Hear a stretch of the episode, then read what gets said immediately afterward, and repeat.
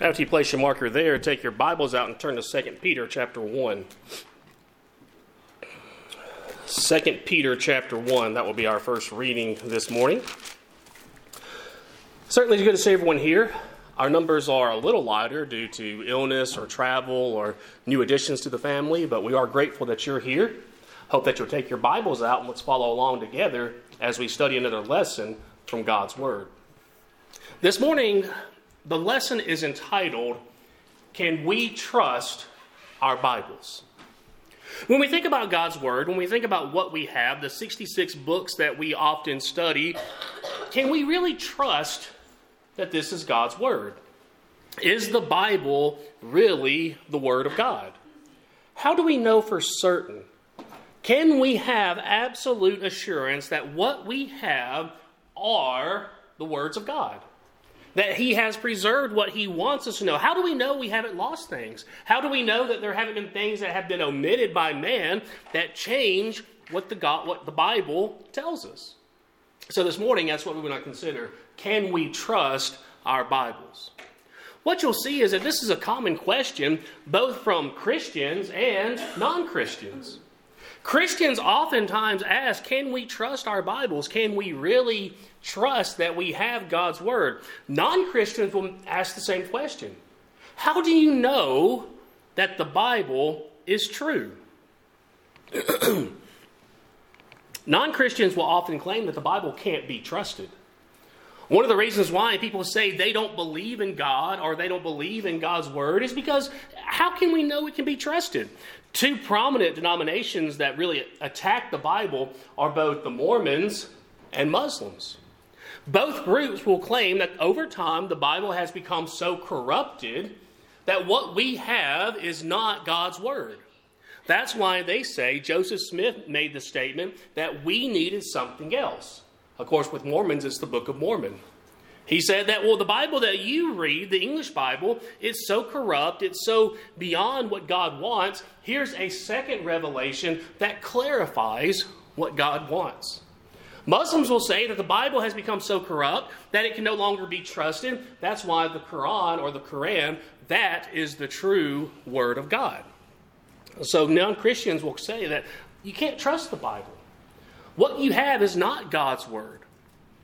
So let's consider that this morning. Is the Bible really God's Word? There are two things I want us to consider when we think about this. First off, the Bible claims to be God's Word. Why do we believe that the Bible is God's Word? Because the Bible claims to be God's Word. Look here in Second Peter chapter one, beginning in verse nineteen. Let's actually start in verse sixteen. Peter says, we did not follow cunningly devised fables when we made known to you the power and coming of our Lord Jesus Christ, but were eyewitnesses of His majesty. For He received from God the Father honor and glory when such a voice came to Him from the excellent glory, this is my beloved Son in whom I am well pleased. And we heard this voice which came from heaven when we were with Him on the holy mountain. Now, we've made the point many times that Peter is writing this second epistle to encourage people not to turn back. Just as Hebrews is written to the Jews not to turn back to the old law, Second Peter is written not to turn aside to false doctrines. Don't go back to the life that you used to live just because of persecutions. Stay the course. Peter is trying to convince the people what we are testifying to, what we are teaching and preaching, we were eyewitnesses. And think of all the things that Peter saw during his time with the Lord, and the one thing that he references is the transfiguration on the mountain. Peter says, we saw the glory of God. We saw Jesus transformed, and that was proof to him that what he was teaching and what he was preaching is truth. Pick up in verse nineteen. Peter says, and so we have the prophetic word confirmed, which you do well to heed as a light that shines in a dark place until the day dawns and the morning star rises in your heart. Knowing this first, that no prophecy of Scripture is of any private interpretation. For prophecy never came by the will of man, but holy men of God spoke as they were moved by the Holy Spirit. Peter is saying that his writings, James's writings, John's writings, Paul's writing, all the writing of the apostles, and all the writing of the men that God chose to write. Think about Mark. Think about Luke. Think about Jude. All of these books, they were written through the movement of the Holy Spirit. Scripture came from God. The Bible says, why do we believe this is the Word of God? Because Peter says it was, and God confirmed it by His power. The Bible is God's Word. Look over in First Thessalonians chapter two. First Thessalonians chapter two. Notice what Paul says about the Thessalonians and their hearing of God's word and their believing of it. In chapter two and verse thirteen, he says, "For this reason we also thank God without ceasing, because when you received the word of God, which you heard from us, you welcomed it not as the word of men, but as it is in truth, the word of God, which also effectively works in you who believe." Once again, Paul is reiterating this point. What he is teaching, what he is preaching, it didn't come from men. Men did not make up what he's writing, what he taught. It's from God. It is the Word of God. Now, I find it kind of interesting that Paul is saying this to the Thessalonians. Because you remember in Acts chapter seventeen, that's where Paul goes first goes to Thessalonica. That's when he preaches the Word. And because of persecution, he has to escape. And then he goes to another place and preaches the gospel. Let's go to Acts chapter seventeen. As we said, at the beginning of the chapter, Paul is preaching in Thessalonica. He has to leave because of persecution. And then we drop down a few chapters, or a few verses rather, and in verse eleven, he goes to another city named Berea. And notice what it says about the Bereans. He says, "These were more fair-minded than those in Thessalonica." I just find that interesting because in First Thessalonians, did you notice Paul is commending the Thessalonians for believing the Word of God? Well, here in verse eleven of Acts chapter seventeen, he says the Bereans were more fair-minded in that they received the Word with all readiness, and they searched the Scriptures daily to find out whether these things were so. Do you see a pattern here, brethren? Peter says Scripture comes from God. It's the prophetic word that's confirmed. Paul says he taught in Thessalonica, in Corinth, in Philippi, in all the churches of Galatia. He taught the same thing, remember? Paul says they received it not as words of men, but as in truth, the Word of God. In Acts chapter seventeen, it talks about the Bereans. When they heard Paul teaching and preaching, did they just accept it? Did they just say, you know, Paul, you're a good speaker. We believe what you're saying. What did they do? They searched the Scriptures. They tested what Paul had to say. Why do we believe that the Bible is the Word of God? Because it claims to be. It claims to be inspired. It claims to be from God. We have to have faith, and we have to believe that. Go over to John chapter twelve. John chapter twelve, and notice in verse starting in verse forty-nine, or forty-seven rather.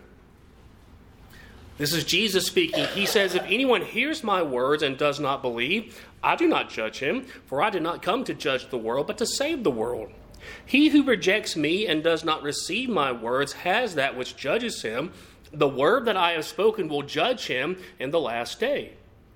For I have not spoken on my own authority, but the Father who sent me gave me a command, what I should say and what I should speak." Once again, do you see the pattern right here? Everything that we have is from God. Peter says it's the prophetic word from God. Paul says it's the Word of God.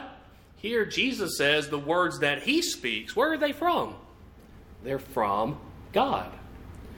Why do we believe that the Bible is God's Word? Because it claims to be God's Word. Let's look at a few more things. Go to Matthew chapter twenty-four.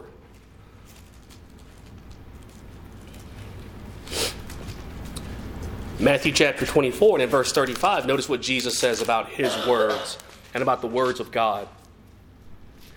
In chapter twenty-four, verse thirty-five, Jesus says, "Heaven and earth will pass away, but my words will by no means pass away."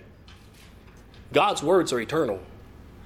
God's words will never go away. Peter says something very similar in First Peter chapter two. I'm sorry, First Peter chapter one. In verse twenty-four, Peter says, "All flesh is as grass, and all the glory of man as the flower of the grass. The grass withers, and its flower falls away, but the word of the Lord endures forever." Now notice the end of that verse. "Now this is the word which by the gospel was preached to you." Once again, God's words are everlasting. Man, for years, for centuries, for millennia, have tried to get rid of God's word. They have tried to destroy it. They have tried to outlaw it, to ban it. But God's words will never perish. God's word is perfect. In Psalm chapter nineteen, a very familiar psalm. Luke, I'm sorry, when you're asking for songs, this would have been a good song to lead, right? Psalm chapter nineteen. In verse seven, "The law of the Lord is perfect, converting the soul. The testimony of the Lord is is sure, making wise the simple." The psalmist continues on and talks about some attributes about God's word. Talks about how important, how valuable it should be to us. "More to be desired than, than gold, yea, than much fine gold, sweeter also than honey and the honeycomb." That's what God's word should be to us. But the idea that God's word is perfect, there's nothing wrong with it. The idea of perfection, nothing needs to be added, nothing needs to be taken away. God's word is perfect. Of course, we have to talk about Second Timothy chapter three, right? You can't talk about the Bible and not talk about Second Timothy chapter three. For good reason, too. Verse sixteen, "All scripture is given by inspiration of God and is profitable for doctrine, for reproof, for correction, for instruction in righteousness, that the man of God may be complete, thoroughly equipped for every good work." I know I've said it many times, and I know you've heard it many times. That word "inspired" literally means God breathed. This is from the very mouth of God. So once again, why do we believe that the Bible is God's word? Because it claims to be God's word. All scripture is given by inspiration. It claims that it came from God. Jesus taught from, he didn't teach of his own authority. He spoke the words of God. Paul, Peter, the apostles, they didn't speak what they wanted to speak. They spoke the words of God. One more passage. Go to John chapter sixteen. John chapter sixteen. You'll remember here that Jesus is talking to his disciples. And he's talking and promising them that after he is gone, God is going to send a helper, the Holy Spirit. And in verse thirteen, Jesus says, "However, when he, the Spirit of truth, has come, he will guide you into all truth. For he will not speak on his own authority, but whatever he hears he will speak, and he will tell you things to come." So put all this together now. The apostles spoke the words of God. The men who wrote the Bible, who weren't necessarily apostles, they were moved by the Holy Spirit, and they spoke the word of God. Jesus spoke the words of God. The Holy Spirit spoke the words of God. Why do I believe the Bible is God's word? Because it claims to be God's word. Now you look at that and you say, okay, well that's fine, but what if someone doesn't believe in God? How can we use the Bible to prove itself? Isn't that what we call circular reasoning? You can't prove something with something. So, so that's fine and great for Christians who have an understanding of God, have an understanding that, yes, the Bible is inspired. But what other, other evidence do we have? Is this the only evidence that God has given us, that the Bible, what we have today, is his words? Is that the only evidence that we have? How do we prove? How do we know? How can we trust that the Bible is God's word? Well, yes, we can talk about how the Bible claims to be God's word, but if someone doesn't believe the Bible in the first place, what good is that going to do? I remember a couple of weeks ago I was having a conversation with the kids, and I asked them, how do we know something is true? You know, how do we know that there's a God? I asked them, how do we know that the Bible is God's word? And one of them, and I'm not going to say who, so I don't have tears or, or looks. One of them just said, well, that's, that's where faith comes in. And while that's true, yes, faith is an important aspect of our lives with God. God doesn't expect us to accept things through blind faith. In fact, I would suggest to you this morning that there is nothing that God has asked us to believe that he just said, you just have to accept this because I said it. God has always given us evidence. Do you remember the definition of faith in Hebrews eleven verse one? Faith is the substance of things hoped for, the evidence of things not seen. Yes, there are things that we do accept on faith, but it's not blind faith. There's evidence. There is proof. So the Bible claims to be God's word. Let me give you the second point. The Bible seems to be God's word. Now, what do I mean by that? What do I mean when I say the Bible seems to be God's word? No other book ever written can make the same claims that the Bible does. No other book. Think of the greatest works, literary works of all time. What are some of your favorite books? They cannot make the same claim as the Bible. Let me go further. Most scholars will agree that the Bible was written over a period of around fifteen hundred years. You know, plus or minus about twenty, depending on who you read. Roughly about fifteen hundred years. The Bible was written by forty-ish people. It really depends on how many people you think wrote, uh, contributed to like the book of Proverbs, book of Psalms. It, between thirty-five and forty is the accepted number. What other book, even if it only had one author, what other book can claim the continuity of the Bible? Do you realize that from Genesis all the way to the book of Revelation, the Bible has one continuous message? What other book can make that claim? What other book can make the claim that it needed no additions, no addendums, no, no other anything added to it? Everybody, I believe, here knows that I love to read books like Lord of the Rings. That's one of my favorite books to read. J R R Tolkien and his ability to craft a world. If you've never read about, about him, he, he's a fascinating man. He was so intelligent that he was able to come up with his own languages. If that tells you anything about what kind of smarts this man had, he was a very intelligent man.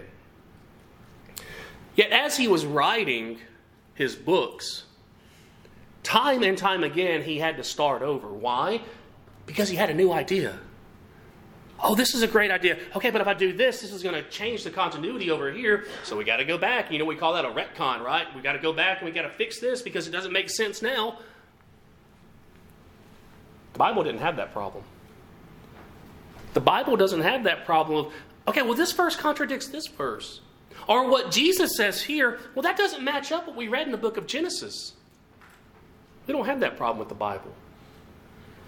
What other book can make that claim? What other book can claim that it needed no rewrites, needed no addendums, needed no appendixes to help people understand it? The Bible from Genesis to Revelation is one continuous story. That's amazing, is it not? fifteen hundred years by forty different authors. And yet it all talks about the same thing. How else other than the power of God could that be? Well, we've talked about this before, but let's talk about it again. Do we understand how amazing it is when you read and you study about how we got the Bible? I don't think that that would necessarily make a good sermon. It might make a good Bible class one day. But how we got the Bible. There are more copies of the Bible than there are of any other ancient text. No other ancient book can make that claim. The Bible has more copies than anything else. More than the Odyssey and the Iliad. More than the Annals of Rome from Tacitus. More than any other book, there are more copies of the Bible. Let me give you some numbers. There are roughly fifty-eight hundred complete or near complete manuscripts. And this is just talking about the New Testament. fifty-eight hundred complete or near complete copies, manuscripts. There are over thirteen thousand fragments. So on top of the fifty-eight hundred complete or near complete manuscript, thirteen thousand fragments, meaning small snippets that have survived over time. thirteen thousand of these exist today. Over ten thousand Latin translations of the Greek have been preserved. eight thousand manuscripts written in multitudes of languages. You have Syrian, Armenian, Ethiopic, Coptic, Gothic, Slavic, Sahidic, and Georgian. Now, if you have no clue what Coptic and Sahidic meant, I had to look it up too. Egyptian. That's the Egyptian language. So think about all these different areas, all these areas around the Mediterranean. All these different languages, fifty-eight hundred manuscripts, thirteen thousand fragments, translations, manuscripts in all of these different languages. Also found in different places. Fragments and manuscripts have been found in Egypt, Ethiopia, Palestine, Syria, Turkey, Greece, and Italy. Once again, all over the Mediterranean area. This is where copies, that's where these manuscripts have been found. Well, some of the fragments date to around forty to one hundred years after Christ was on the earth. Isn't that amazing? You know, it'd be something if someone said, well, your, your earliest manuscript, you know, yes, you have fifty-eight hundred of them, uh, but they date, you know, one thousand years after Christ was on the earth. How tr- how sure can you be that that's what God really wants you to know? We have some that date just within a generation of when Christ was on the earth. The majority of the manuscripts date around four hundred to five hundred years after. So what does all this tell us? Can we trust our Bibles? A skeptic would say, you don't have the originals. There, you do not have a single original manuscript. Okay. But we have manuscripts that were written within a generation of the original. We have fragments that date just not long after the originals were written. And from that, guess what we can do? We can start piecing it together. We can start comparing the different versions that we have. We have a Syriac, and then we also have a Coptic. Well, let's compare them. Let's see how much variation there is between the two. Let's take these Latin, and let's compare that, and let's see how much variation between what we have today and what originally was written. When we make that comparison, when everything is taken into account, there is less than half a percent of variation between what we have in our Bibles and what the manuscripts, fragments, and translations say. Less than half a percent. Once again, how could that be? How could that be if this was just mere men speaking? Have you ever played the game where you get a bunch of people in a line? And you start in one end and you tell the first person, you whisper something in their ear. Something very simple. It could be silly, whatever it is. And then they're supposed to turn to the person to their side and they're supposed to whisper what they thought they heard. And you keep going, and even in a group as small as, let's say, ten people, that's not many. The amount of variation, it's, it's really funny sometimes, because what was originally said versus what the last person heard, it can be completely different. You can't get ten people to agree this is what was originally said. Why is that? Because that's a human brain for you. What we hear doesn't necessarily translate to what we say. You ever had that problem? Well, this is what I heard you say. That's not what I said. You ever had that problem? Of course we have. How can forty plus authors over fifteen hundred years, how can they do this? Be it not for the power of God. You think about Paul when he wrote to the Galatians. Do you remember one of the things that Paul used to prove that he was an apostle? He said, when I was first converted, he didn't go consult with Peter or James or John. I think James would have been dead. This, but he didn't go and convert with, converse with the other apostles. No, he went to the desert for three and a half years because he was taught by Jesus. Do you remember when he finally did go to Jerusalem and he finally did sit down with Peter and the other apostles? Their message was the same. They didn't have any differences. There's no Pauline gospel and a Peter gospel. There's God's gospel. Well, how can that be? Because it's the power of God. Less than half a percent of textual variances. And when we talk about textual variances, people say, well, okay, variances, see, there's there's problems. There's not a problem. Because when we're talking about textual variances, we're talking about things such as a misspelling of a word. Or they capitalized a word here where in one of the, one of the manuscripts, it's not capitalized. Scholars have studied these variants. Scholars have studied these differences. And anywhere there is a change, anywhere there is a difference between one manuscript and another,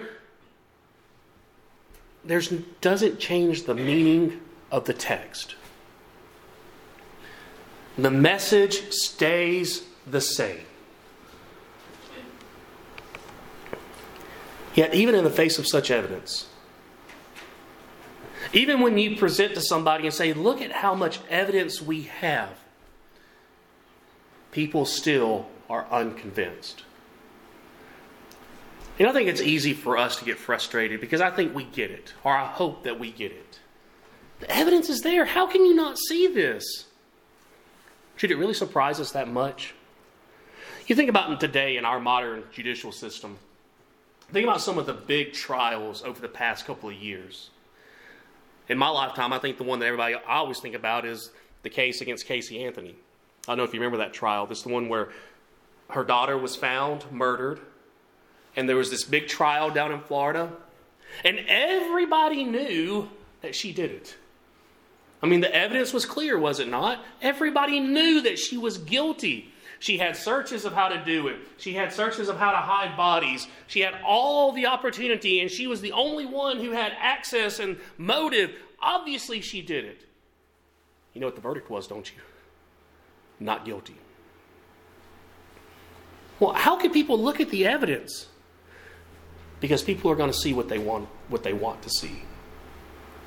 The trial of the century. Do you remember what trial that was? O J Simpson. Do you remember what such a big spectacle it was? I know you younger kids have no clue. We remember O J Simpson trial, do we not? I mean, it was huge. He murdered his girlfriend or his ex-wife and his boyfriend and her boyfriend. I'll get it right in a second. You know, obviously O J did it. Once again, the evidence was clear. The motive was clear. Do you remember the, the scenes, him fleeing in the white Bronco? I mean, does an innocent person run? You know, obviously O J did it. Who was it? Johnny Cochran. If the glove doesn't fit, you must acquit. Not guilty. A couple of years ago, do you remember he wrote a book titled If I Did It? It never saw publishing because people were so outraged over it. But in that book, he all but admit that he did it. But yet twelve people on a jury said, not guilty. People can have evidence. Be presented clear evidence. Be shown all the different reasons and yet still come away, I just don't accept that. I don't accept all that evidence. Yeah, I get what you say. The Bible claims to be God's word. Yes, I get that we have all of these ancient manuscripts, all of these things, but I still don't believe that the Bible is God's word. Because what people will often point to, what about all the errors in the Bible? You know, you claim that the Bible is infallible, meaning it can't have errors, it can't have anything that, that goes against another passage, it can't have inconsistencies, but the Bible's full of errors. How do you prove that? How can you say that the Bible is God's infallible word when there are so many errors in the Bible? Well, don't worry if you're looking at your watch. This is part two. So in our second lesson this morning, let's consider the errors in the Bible and how we would answer those questions.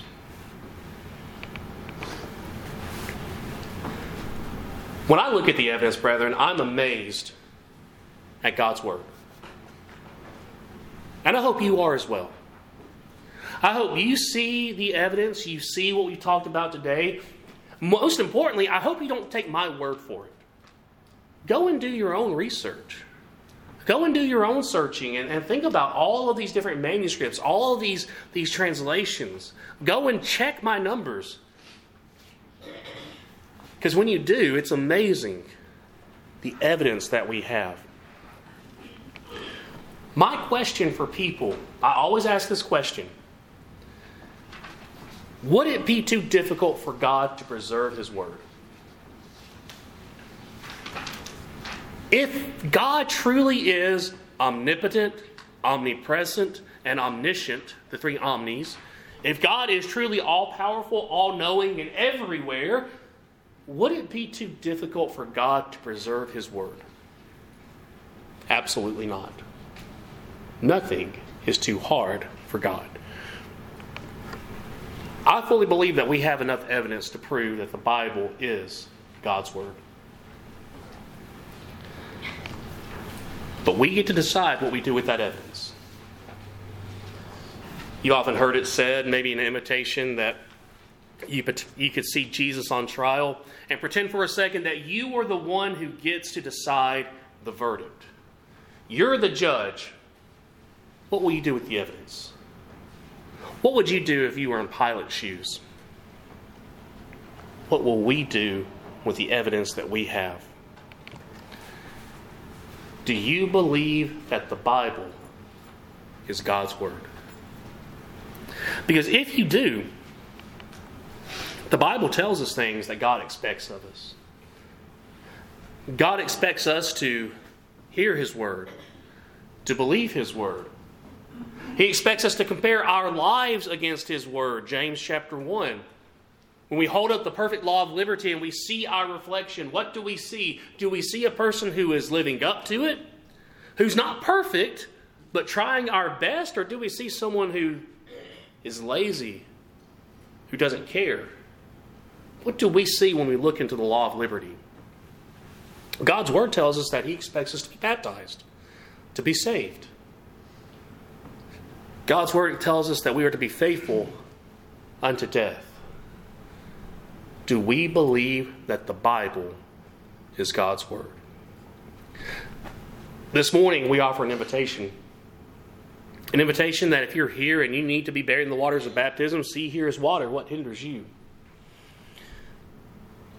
But an invitation that if we look at our lives and we recognize that there are things where we are falling short, there are things that we are struggling with, there are things that we are failing at, it's an invitation to repent, to ask God for forgiveness, and to be better. This morning, if you're here and you're subject to the invitation, will you let us know as we stand and as we sing this song?